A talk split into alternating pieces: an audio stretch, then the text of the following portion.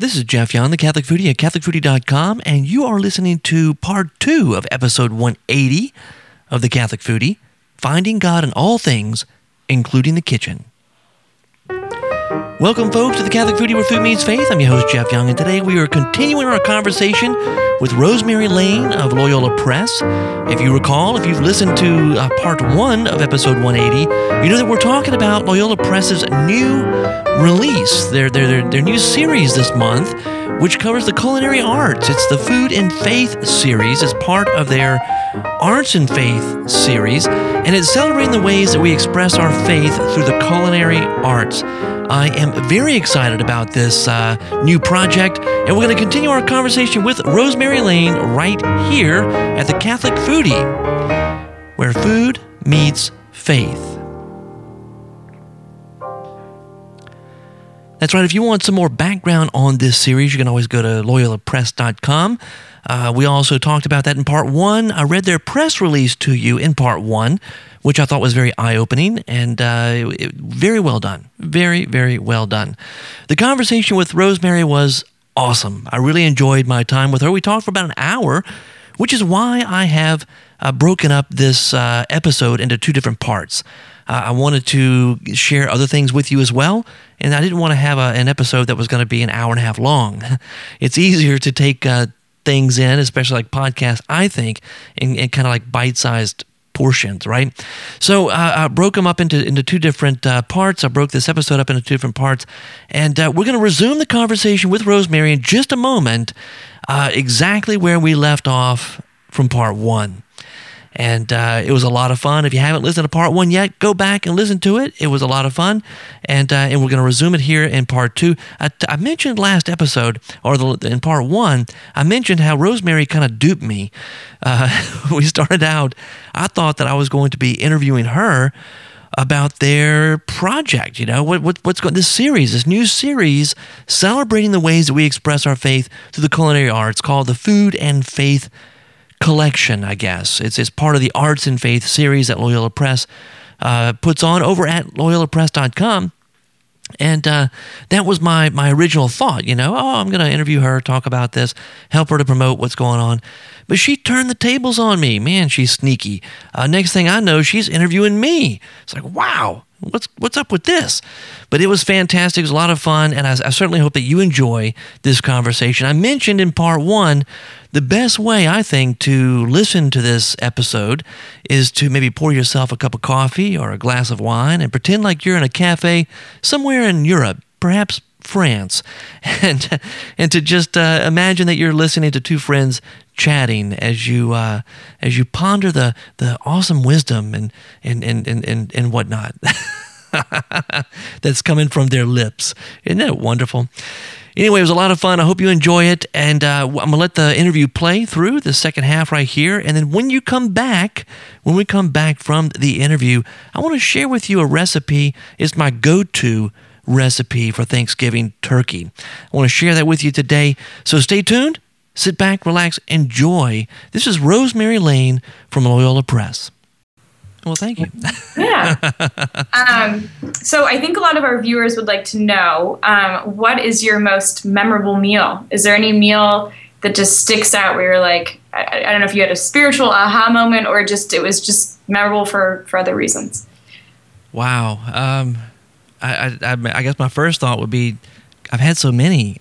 yeah. I mean, there's just What's so one that many, pops into your I mean, there's a few. I mean, I guess there's a few that I could look at and think, wow, that's really, it's been, you know, it was a really awesome experience. I mean, I, I think that one of them is, um, well, when I was on my honeymoon with Mm-hmm. my wife, um, we went to Margarita Island, Venezuela for two weeks. Oh, cool. And uh, it was a total blessing. It was such a blessing. And it was just amazing because, you know, having lived in Mexico and having, I was, I taught Spanish, I spoke the language and it's just a, a, a different things happened to, to kind of lead us to, to choose Margarita Island, Venezuela. I don't want to get into all those details, but it, it was um, it's beautiful. It's off the coast of uh, Caracas. You know, it's, it's not that far. We had to take a plane, actually a small plane from Caracas uh, to the island. And it, it, it just it really there were not many Americans. I think we only saw two Americans the whole time we were there. Oh wow! Um, because it was more of a European destination. As far as like uh, resorts, islands, those kind of things, Margarita Island was not up to U.S. standards at the time. Uh, you know, you, Aruba was probably about 10 years ahead of Margarita. So people know about Aruba. People go to Aruba. Uh, but Margarita Island was just still developing. It was not mm-hmm. not there yet. So we were unique. We were we stood out. We were Americans. Um, and that must have felt neat, like you're discovering something. Oh, it was it was just incredible. My, my wife is of Lebanese descent, and uh, what's really interesting is we we ended up stumbling across this um, grocery and deli uh, on the island that was run by a Lebanese couple. Not only was it run by this couple, they also spoke flawless English because they had lived, I can't remember if it was in uh, Australia or wherever, they had lived for a long time. So they, their English was, was flawless. Oh, wow. And uh, we, we connected with them. We went there and ate a few times. They actually got us connected with a guy, uh, Virgilio, who was our driver. He became our driver, a taxi cab.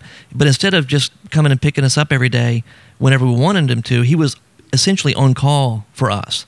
Mm-hmm. He drove us all over the place wherever we wanted. He'd spend the day with us. I just paid him for the day, and uh, it was amazing.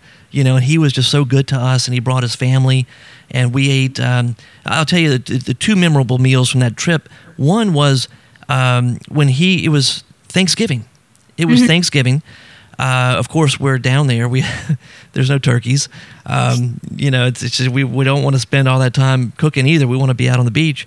Right. But he took us to this wonderful secluded island uh, beach area, and uh, it, we, we, took a it, it was a, a, we had to take a boat ride to get to it. I mean, it's really amazing where this thing was. Mm-hmm. But it was mm-hmm. me, it was my wife, it was uh, Virgilio, and also his daughter, and his mother because his wife was working, so she couldn't make it.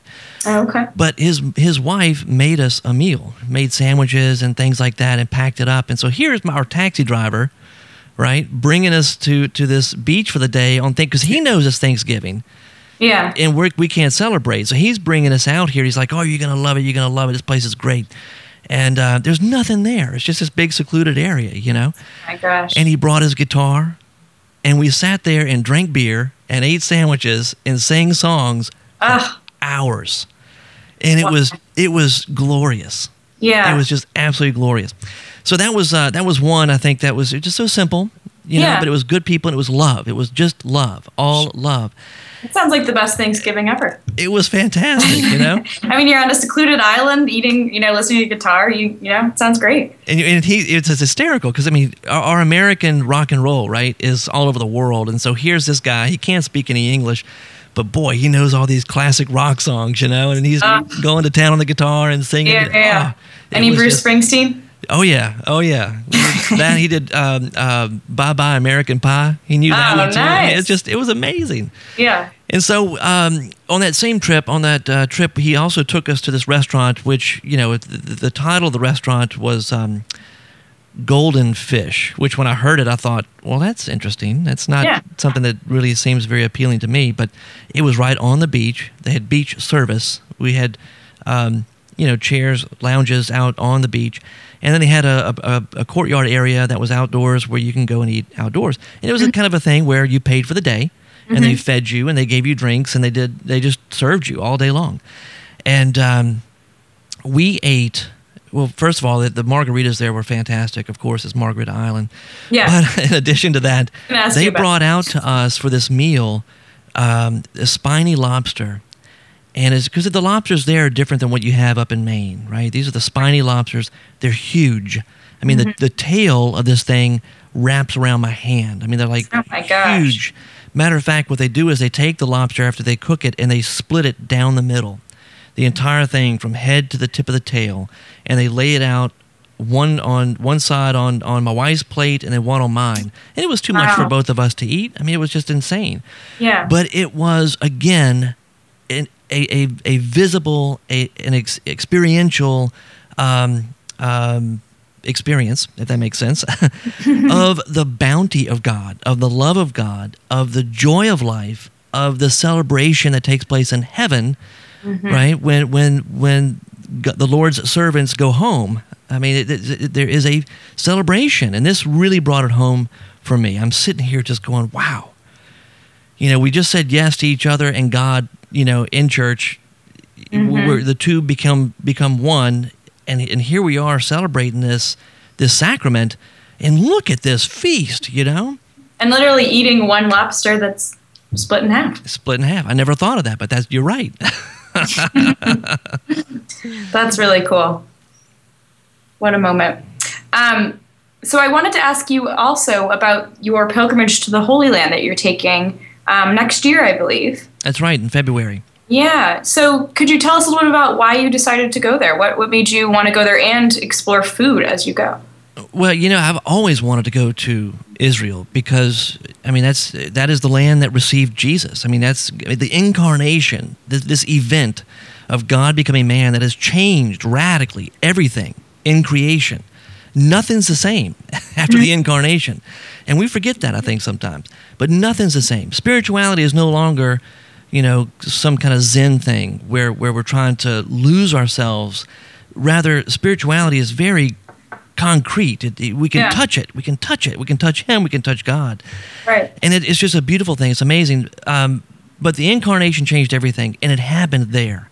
Mm-hmm. And so there, there, Jesus walked those roads. Jesus touched. I mean, I'm thinking to myself like the Garden of Gethsemane, right, where he's praying. He has the, the agony in the garden, but he used to also go to the garden on a regular basis and pray. Right. He used to go there. They'd go and sing songs, uh, praising God right there in the garden and I can be there. Mm-hmm. And I can maybe even some of those trees in the garden are over two thousand years old. I could be sitting or, t- or, touching the very same tree that Jesus touched. Yeah, you know that Jesus was right standing right next to. To me, that is amazing. And yeah. so I've always wanted to, to do that. And to, of course, to the, the spiritual benefits of going to the different churches that have been, you know, there for, for thousands of years, you know, a couple thousand years, mm-hmm. that are dedicated to these holy spots, holy places where events took place in Jesus' life. Uh, the Transfiguration, right? You have the the the, the Nativity. I mean, not the Nativity. The um, uh, I'm, I'm, thinking of the Annunciation, right? This this um, this big church, I guess, basilica that's dedicated to Our Lady, and that event of the Annunciation. So I, I just have always wanted to go, and what happened was I guess it was a few months back, I was contacted by a company, uh, Select International. They've they've been doing this for 25 years, mm-hmm. and they said that they they uh, they had made contact on one of their recent trips. I think it was when they went with Cardinal Rigali last February. They made contact with a celebrity chef in Israel, and um, they had they which kind of got their minds going, right? The thoughts kind of going like, what can we do with this? What can we do? And uh, they also there's there's a, a group there in Israel called Chefs for for Peace, Chefs for Peace, and it's made up of uh, Jewish, Muslim, and Christian chefs that are trying to bring peace together right there. Eh, you know, in this this this area, this land that is torn apart by discord, right, mm-hmm. and, and and war, but they're trying to bring peace through food and, and, around the table, which I think is another another beautiful thing.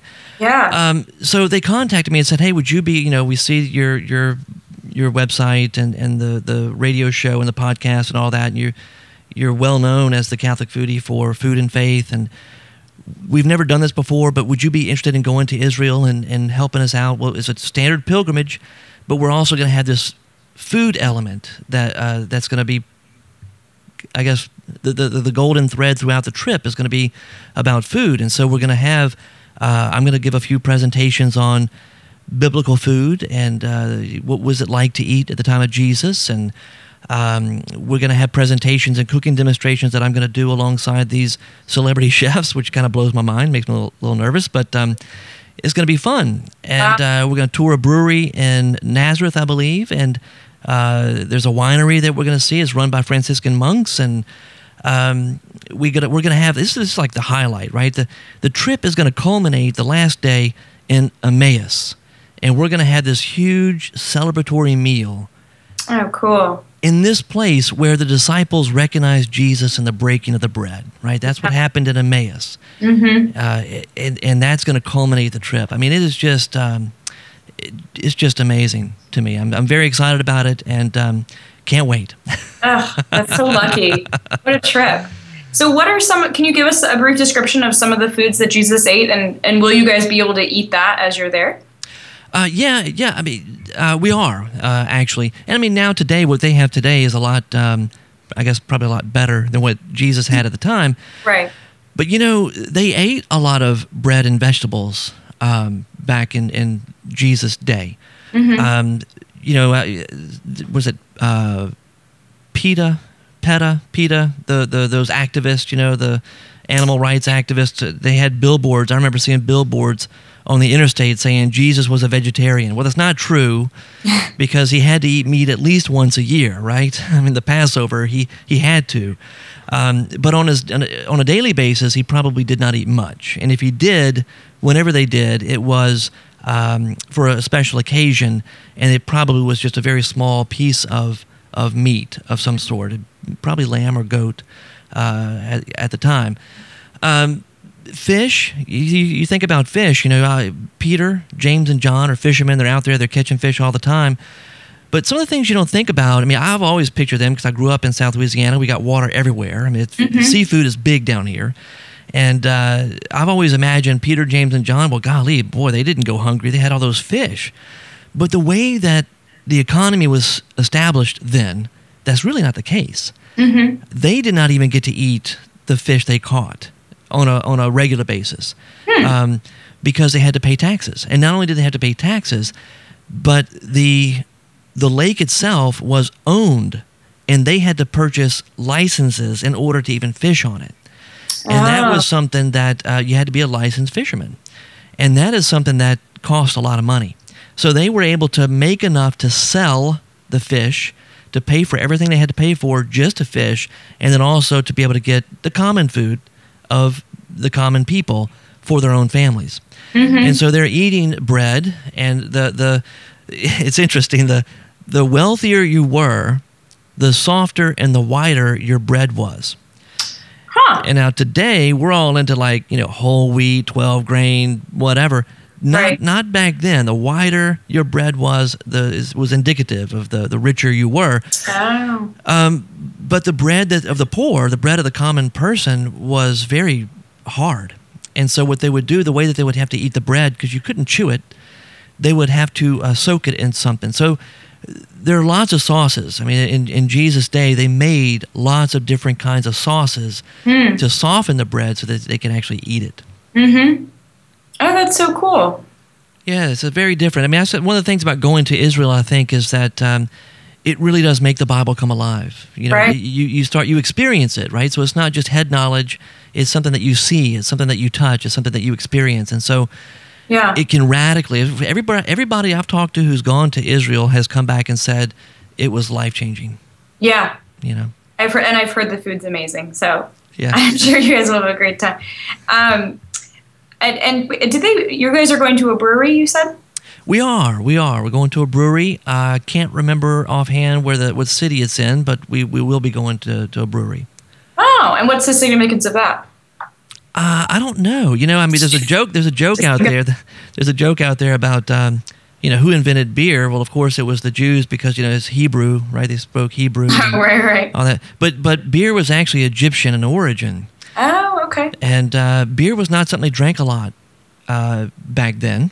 Um, matter of fact, wine, wine back in Jesus' day was not the same as the wines that we have today. Mm. The wines that we have today is uh, it's higher in alcohol content, and I mean the they drank a lot of wine because the water was so bad. Mm-hmm. Yeah. you know, you had to ferment. I heard that about beer too. Like that was, you know, it, it was safer to serve to people than water. Hey, that's not a bad thing. no, that's true. just get rid of all your filtered water and just start drinking beer every day. You know, it's yeah, that should you. be your new mission: spread the beer, not the water. that's right.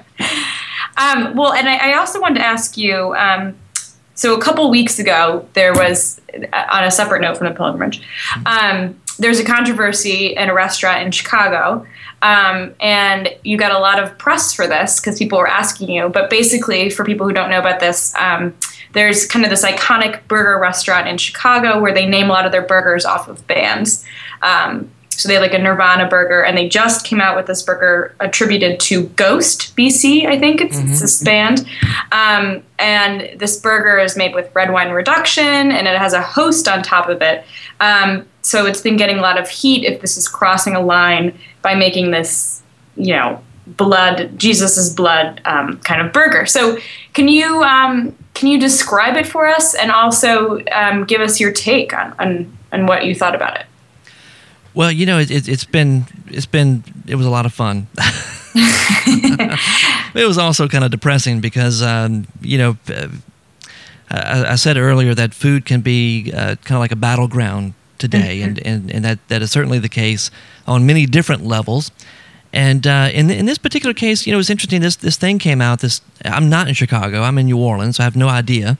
Right. Uh, I didn't see it ahead of time, but uh, the Chicago Tribune contacted me because I guess if you go online and you Google Catholic food, I come up.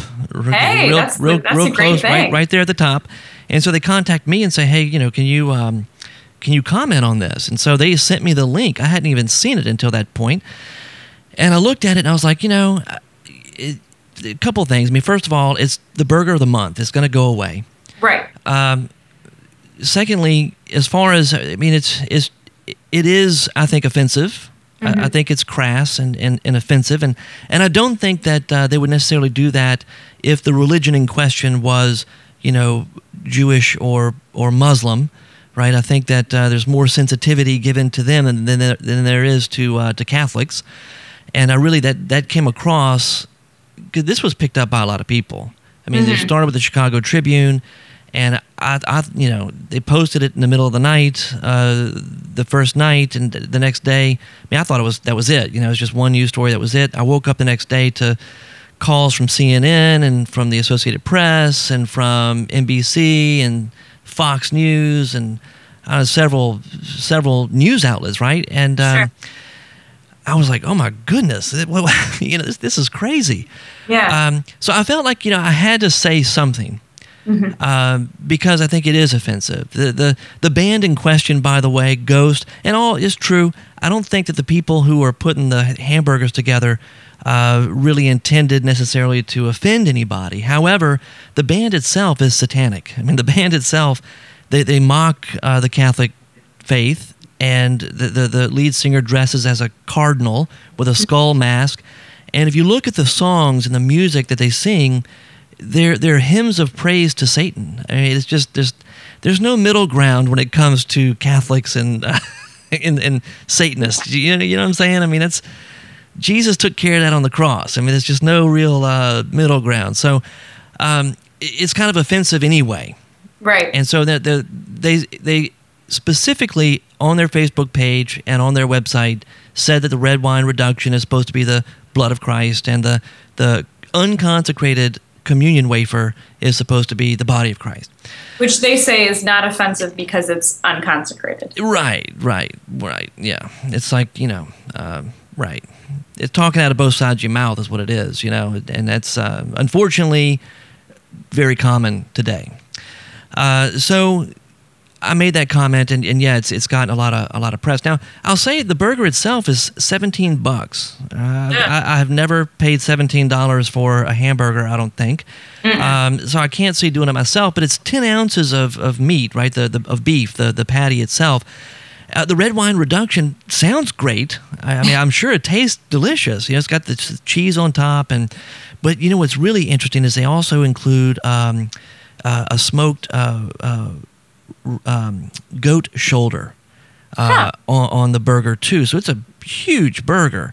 Yeah, but I love goat. I love lamb, and uh, boy, I, I, I saw that and I was like, ooh now that that, sound, that that part sounds good. I could do that, but right. but not with all the not with all the hoopla, right? And yeah, it's just uh, it's just kind of because um, symbols are important. I'm glad you said that. Symbols are extremely important, mm-hmm. and uh, I think that's the thing that people just didn't they don't get. I mean, we right. don't we don't we don't like people who burn the flag for mm-hmm. a reason. It's a symbol of our freedom, mm-hmm. you know. Uh, if someone comes into my house and rips up a picture of my wife or children, they didn't rip up my wife or children. They ripped up a symbol, right? A picture of them. But guess right. guess what? I'm a I'm a sock them between the, the eyes, you know, for doing that in my house or anywhere. Yeah. You, you, you're attacking my family because you're attacking the symbol of, of, of my family. Mm-hmm. And uh, it's the same thing here. I mean, the, the, it's unconsecrated host, but it's symbolic still, and symbols are important. And you're making a mockery of my God and my church. Right. And and the good thing is it'll be over in a month. Oh yeah, it, well it'll be over They before did that. manage to get a lot of attention. it, it, it, it probably just yeah it blows over and, and that's it but the good thing is is that uh, matter of fact I, I, I, after the fact i got a, um, a link kind of popped up that i was featured on the religion news service also uh, in the same very same article that was promoting something that uh, pope francis had said Oh, neat. and i was like hey something good's coming out of this you know Definitely. That's pretty big. Um, well, if we can leave with one more question, um, what kinds of tips would you give to families out there for better meal times? Um, whether it's encouraging people, you know, ways to get all their kids and, and family and uh, people around the table, or just during the meal, what you know, what can be conducive for a good mealtime? Well, that's uh, it's a good question. I know that, that families are really stressed, and um, you know that that's we don't have time, and a lot of people feel like they don't know how to, to cook different types of foods or, or whatever. And I wrote an article, I guess it was a few months back uh, in, in July, called 10 short cook, Shortcuts for Cooking Dinner in Record Time. And these are more just like simple planning things. You know, if you, if you plan in advance, then you really can do a lot of things to, uh, to, to help improve, to make mealtime easier. Uh, especially trying to get everybody around the table, you know, like choosing the right recipe. Uh, as an example, if I if I know I'm going to be in a hurry, I'm not going to prepare a seafood gumbo because that takes forever. Right. you know, um, another one is mise en place. Mise en place is a classy French term. It just means that everything in its place. And I know when I go to cook, I've had to learn this over the years because typically I'm very creative when it comes to stuff like this, and so I- don't think through a lot of stuff ahead of time. I just I'm throwing things together, and I'm, yeah. Well, what happens is I leave the kitchen in a complete wreck. 1st of all, and secondly, I waste so much time scrambling around trying to to find this, that, or the other ingredient, or this spoon. What did I do with that spoon? You know, and and uh, if you take mise en place and just try to implement that in your cooking, uh, it makes things so much easier. My wife is constantly trying to tell me, get everything together first. You know, you think through it, and then when you get in the kitchen, it's all there. And Right. it does. It makes it easier to prepare. It makes it easier to cook, and it makes it easier to clean up. So Definitely. that's that's something else. Uh, routine can be good. You know, setting up a weekly menu. We typically have like, or at least we used to before the the move. We're still trying to unpack here, uh, but we would have uh, like taco night, or we would have uh, pizza night where I make homemade pizzas, or or we have uh, red. You know, Monday night down here in, in New Orleans is red beans and rice night. All across the city is red beans and rice. Nice. So Monday we know what we're having on Monday. Uh, so if you plan a, Uh, a, a weekly menu, and you can alternate things, you could say Thursday's Italian night if you want to, you know, mm-hmm. and switch up the recipes. But planning it out ahead of time really helps with like grocery shopping. Mm-hmm. It, it, it helps with all kind of preparations. Um, I like to do one pot cooking. I like to, to cook a lot of things at once, and not a lot of things, a lot, a lot quantity wise at one time. If I, for example, we love to do chicken. I love to roast the whole chicken. I do that because I like to save all the bones, and I stick them in the freezer, and I make stocks all the time. I make a fresh stock. Probably two, three times a week, I'm making stock at my house, and I, I use that for soups and gumbos and everything else. But if I'm going to roast a chicken, I might as well just roast two or 3 because I'm going to use it. I can debone it, save the meat. I can either freeze the meat or I can stick it in the fridge and use it over a couple of day period of time, uh, or you know, use it in one big meal. Like Sure. if I'm going to do a gumbo, I don't make just a gumbo to feed five. I make a gumbo to feed like 15 or 20 Yeah. and we can either eat on it for three or four days, or I can take some of it and freeze it, and um, we can have it at a different time. Sure. You know, so those are just a, a few things: big batch cooking, using the right tools, all these little things. That that that article, by the way, is over at CatholicFoodie.com. Another thing that I really encourage is trying to get the kids in the kitchen to help. You know, they can take little jobs, whatever it may be. Um, and to, if they're old enough, you know, give them give them an age appropriate job. They could chop onions or whatever. but it, that really does help to cut down on the time, and it's also a bonding experience, you know, with families to be in the kitchen cooking together, and the kids love it. Kids yeah. love doing that. So. And that's uh, a memory that will stick with them forever. Forever. And my, my two girl, my, my son, he likes to cook, but not as much. My two girls, it's hard for me to get them out of the kitchen. Oh, that's like, great. Like, yo, get out of here. I need my therapy time. You know?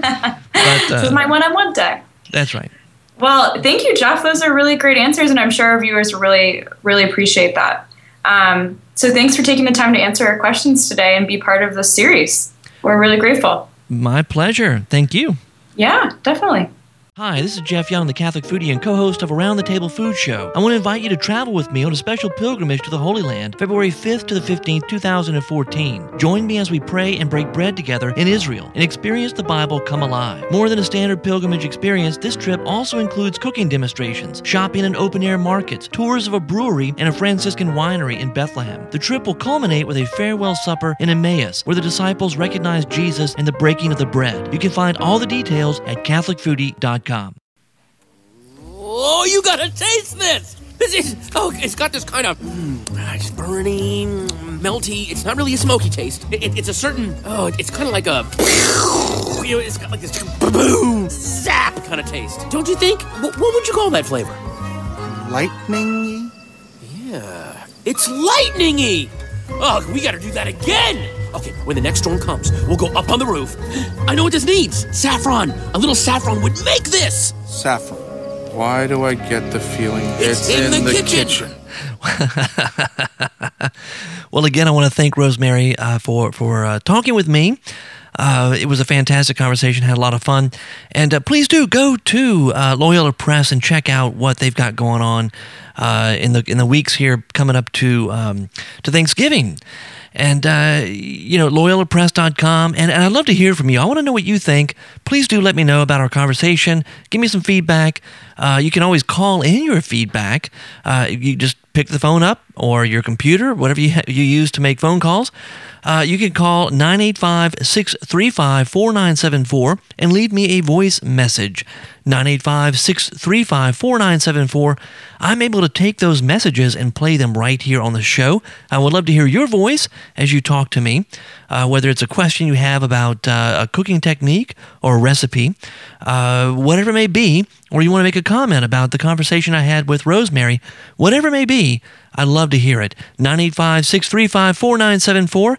And speaking of Thanksgiving, you know, we have a favorite turkey recipe. I mean, turkey is turkey, right? And, and, I think for, for years and years, people get, get you get kind of I don't know accustomed to just baking a turkey, and and I think you you know most people probably say a prayer when they put that turkey into the oven. They say a prayer and say, "Please, Lord, don't let it dry out." because turkeys get to, to that's the tendency right they, they can dry out and there's nothing worse than that dry white meat on a turkey oh my goodness well a few years back probably four or five years ago if not longer uh, i came across a recipe for a pepper stuffed turkey. Now, this pepper stuffed turkey comes from my friend Marcelle Bienvenu. Marcelle uh, is the, the, the king of, uh, not the king, the queen of Cajun cooking, right? Marcelle is just, uh, she's a gem. Marcelle is a, a, food writer. She's a chef. She's uh, she's been uh, writing about food for years and years and years. She's she's a, a wonderful person and very talented, very creative, and she makes some good food. I tell you that. And this recipe really comes from her. She used to write uh, cookbooks together with Emeril Lagasse. She co-authored several books with him, and this comes from Louisiana Real and Rustic, one of the the first Emeril cookbooks that I purchased, and one of the first ones that uh, well, it came into the marriage with us. And I didn't purchase it actually. My wife brought this into the marriage. I brought in one of Marcelle's cookbooks. Uh, Who's Your Mama? Are You Catholic? And Can You Make a Roux? That's the one I brought into marriage. My wife brought in Emeril Lagasse's Louisiana Real and Rustic. Either way you cut it, Marcelle was the one doing the writing. Isn't that cool? So, anyway, we tried this recipe for the first time, I think, back in 2008, and it has become our go to recipe for turkey. I've never seen a turkey come out of the oven juicier than the turkeys that we've roasted according to this recipe. Now, I have tweaked the recipe a bit here and there, you know, according to our tastes, and I've experimented over the last five years now since 2008 with different sized turkeys. Matter of fact, uh, one year I, I roasted a 20 pound turkey, and for that particular bird, I just doubled the recipe. Now, this recipe is online. It's over at catholicfoodie.com. If you go to catholicfoodie.com for the for the uh, the show notes here for this episode, I will have a link there in the show notes that'll take you right to the recipe. Now, one thing I have to say is this is a pepper stuffed turkey. If you're not from South Louisiana, the thought of a pepper stuffed turkey might be a little intimidating. But don't let the heat scare you. Yes, it's stuffed with peppers, and yes, some of the peppers that we use are sport peppers or Tabasco peppers, but they're pickled, first of all. Doesn't mean they're not hot, they're still hot. However, they're not really as hot as you might imagine when they are cooked in the turkey. Uh, I would definitely encourage you, however, to wear gloves while handling uh, the peppers when you're stuffing the turkey because the oils from the peppers can soak into your skin and it just stays there and and hurts. but why don't you try out this pepper stuffed turkey for this Thanksgiving and let me know what you think. You know, it might just become your new go to turkey recipe, too. All right, so what do you need? About a 12 pound turkey it could be a little bit more, a little bit less, but about 12 pounds. Two sticks of butter cut into quarter inch slices, and then you take those slices and cut those in half. All right, so you can do that all just in one. If, if, the, if the butter is really cold and you take a sharp knife, you can just cut, cut, cut, cut, cut horizontally, and then uh, in one direction, and then slice it in half the other, if that makes sense, lengthwise. You slice it in half. So essentially, you want these little small pieces of butter because we're going to put we're going to season the butter and we're going to put it into the freezer and get it really really cold so that you can actually with your hands take that butter and put it into little slits that you're going to cut into the turkey. It's really pretty amazing when you think about it. But you're going to stuff this butter up into that turkey and, and, and not just into the cavity. I'm talking about slits into different parts of the meat itself. And so this this butter just cooks right into the turkey. It's really amazing, absolutely amazing. You're going to need uh, eight teaspoons of salt, four teaspoons of cayenne, a large sweet, sweet, sweet, a large sweet yellow onion chopped, a large green bell pepper chopped, four cloves of garlic crushed, eight to ten sport peppers or Tabasco peppers. Those are available in every grocery around here. Tabasco is is a local company, uh, and these Tabasco peppers are just real, real hot, small, teeny tiny peppers, but they're they pack a punch big time, and they're pickled. Uh, you can get those if you don't have them uh, in your grocery. You can order them on Amazon. They do have them available there. Matter of fact, I have a link in the show notes over at CatholicFoodie.com. That'll take you right to that on Amazon.com. Uh, we have five to six ounces of banana peppers. You'll need those too. You want to chop those three tablespoons of the pickled juice from the sport pepper jar or the Tabasco pepper jar. Or if you want a little less heat, you can use the juice from the banana pepper jar. Here's what you want to do you want to preheat your oven to 400 degrees. You want to take the butter slices that we, we just talked about how to cut those. Take those butter slices and put them in a, in a, in a glass mixing bowl. Add two teaspoons of the salt, one teaspoon of the cayenne. And I mentioned this already. I'll say it again. It's better to work with very cold butter. You don't want it melting and kind of going all over the place. You want you want individual little individual slices of butter. So what you want you want to sli- you want to season all the butter slices without them melting together. So I usually put the butter in the freezer for about 20 minutes before slicing and seasoning, and then after it's seasoned, it go seasoned, it goes straight back into the freezer for at least half an hour. Uh, and then in a, in a, small glass bowl, I combine four teaspoons of salt, two teaspoons of cayenne, and I mix that up really well. Then in a, a, large bowl, I combine the onion, the bell pepper, the garlic, the sport peppers or Tabasco peppers, and the banana peppers. I add two teaspoons of salt and one teaspoon of cayenne to the veggies, along with the pickle juice that we talked about, and, and, and mix that up really well. Again, wearing gloves because it, it can soak into your skin and really hurt. What you want to do with the turkey, you want to remove any innards that came with the turkey when you buy a turkey. Sometimes you've got the gizzards in there, you've got the neck in there, you got all that. You can take that out. Uh, you want to rinse the turkey in cold water, and you want to pat it dry with paper towels. It's very important to pat dry the turkey. Uh, working with the turkey can be tricky, and you, you, need to prepare the work surface that you'll that you're going to be using right? To prevent the turkey from sliding all around. You might want to use a large pan, and if you know, in, in years past, I have used a large pan to hold the turkey in place.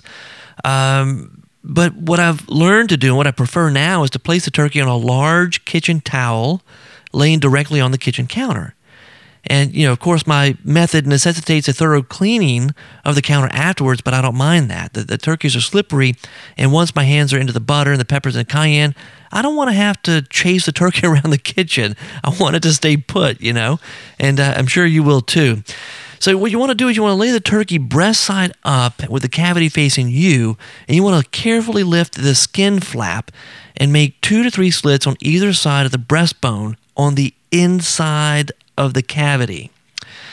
Be careful not to slice all the way through the turkey and pierce the skin. You want that skin to stay intact because it kind of, in a way, creates a very thin oven within an oven, so to speak, uh, when it's cooking. So you don't want to pierce the skin, but what I have, uh, the, the, the original wording for this step in the, in, the, in the book, Louisiana Real and Rustic, was a bit confusing to me. But that was only because, you know, I'd never done it before. But after making this turkey a few times, what I've come, uh, what I've, what I've, I've come to the conclusion that uh, you just have to do what, you just have to do what works, right? Make the slits the best way you can. Just do it works. The whole point is that you'll be stuffing the slits with the seasoned butter and the pepper mixture so you just got to do it works. And so what you want to do is you want to insert two or three slices. Once you make the slits, okay, insert two or three slices of the frozen butter, seasoned butter into each slit. And then you want to spoon about, and I, I say spoon it, but really you have to use your hands to, to, to, to do this effectively. Spoon about a quarter teaspoon of the salt, the cayenne mixture into the slits then you want to insert a teaspoon or more of the veggie mixture into the slits. And you have to push all that in with your fingers. So essentially what you're doing is you're making these little slits in the breast on each side of the breastbone. And you're stuffing those slits with the butter, seasoned butter, along with a little extra salt and cayenne mixture.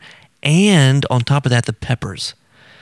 All right, so you're going to stuff it in there. And boy, I'm telling you what, this yields the most juicy turkey I've ever had in my life. This is why we don't try any other turkeys because we've cooked, you know, we've had turkey for Thanksgiving all our lives, my wife and I. We grew up in the States, that's what we do. Um, and, and even before, you know, after we were married, we, we would bake a turkey. Never have we had turkey like this. It's just, it, it's knock your socks off good. It's awesome. So that that's the goal, right? You want to stuff the slits with with your finger. Now you're gonna do the same thing basically for the drumsticks. You're gonna pull each leg back uh, gently you know, pull it out uh, enough to expose the inner thigh, and you carefully want to pull the skin back and make those slits along the bone. You want to f- follow the bone line of each leg, and then and then you do the same method of stuffing the slits with the butter and the salt, the cayenne, the veggie mixture. And you can do some, you can also add some of the salt and the cayenne to the inner thighs where the skin is pulled back. It's just a good place, you know, also to put extra veggies if you uh, if you have any left over. You can stuff them in the in the right there about the thighs because that bird is going to be sitting in a uh, in a pan, you know, to cook, and those thighs are going to be pressed together. It's just a good place to to keep all that good juice and, and seasoning. It's really it turns out very well, believe me. Now, for the wings, you do the same thing. You turn the turkey around so that the neck is facing you. You follow the same sort of process with the drumsticks. You want to make the slit on the wings, following the bone line from the shoulder to the elbow. I guess you call it an elbow on the wing. I don't know. Uh, and then you repeat the, the process of, of stuffing uh, that we've already done. You do the same thing for both wings. Now, on the outside of the bird, what I normally do, I just season that with any remaining salt and cayenne. Uh, all leftover seasoned butter and veggies can be placed inside the cavity of the turkey. And also, as I mentioned, between the thigh and the leg. And what you do is you want to secure the wings and the legs as you would any other turkey, folding the, the, the wings back behind the neck and then secure the legs with uh, kitchen twine. And then place the turkey in a deep roasting pan.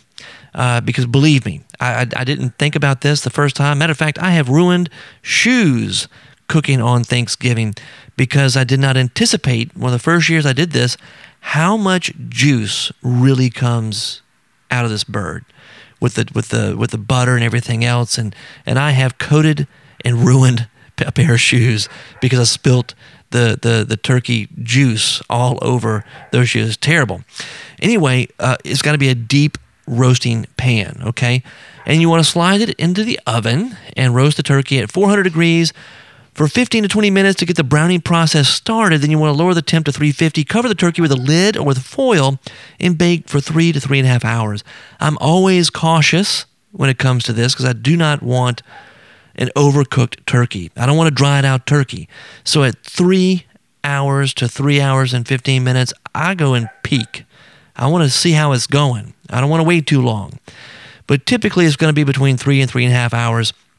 Once it's done, remove it from the oven, let it sit for about 10 minutes before carving it, and then enjoy. It is absolutely knock your socks off phenomenal. I love this turkey.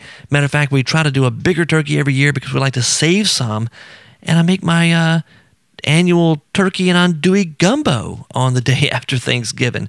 I'll have to share that recipe with you in the next week or so as we get closer to Thanksgiving.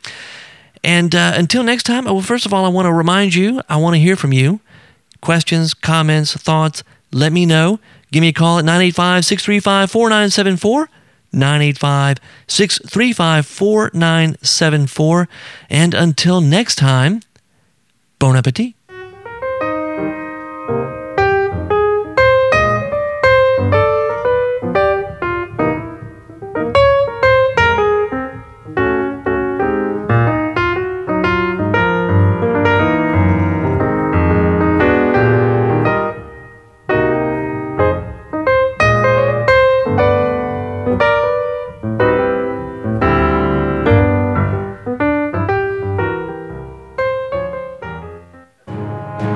SQPN, leading the way in Catholic new media.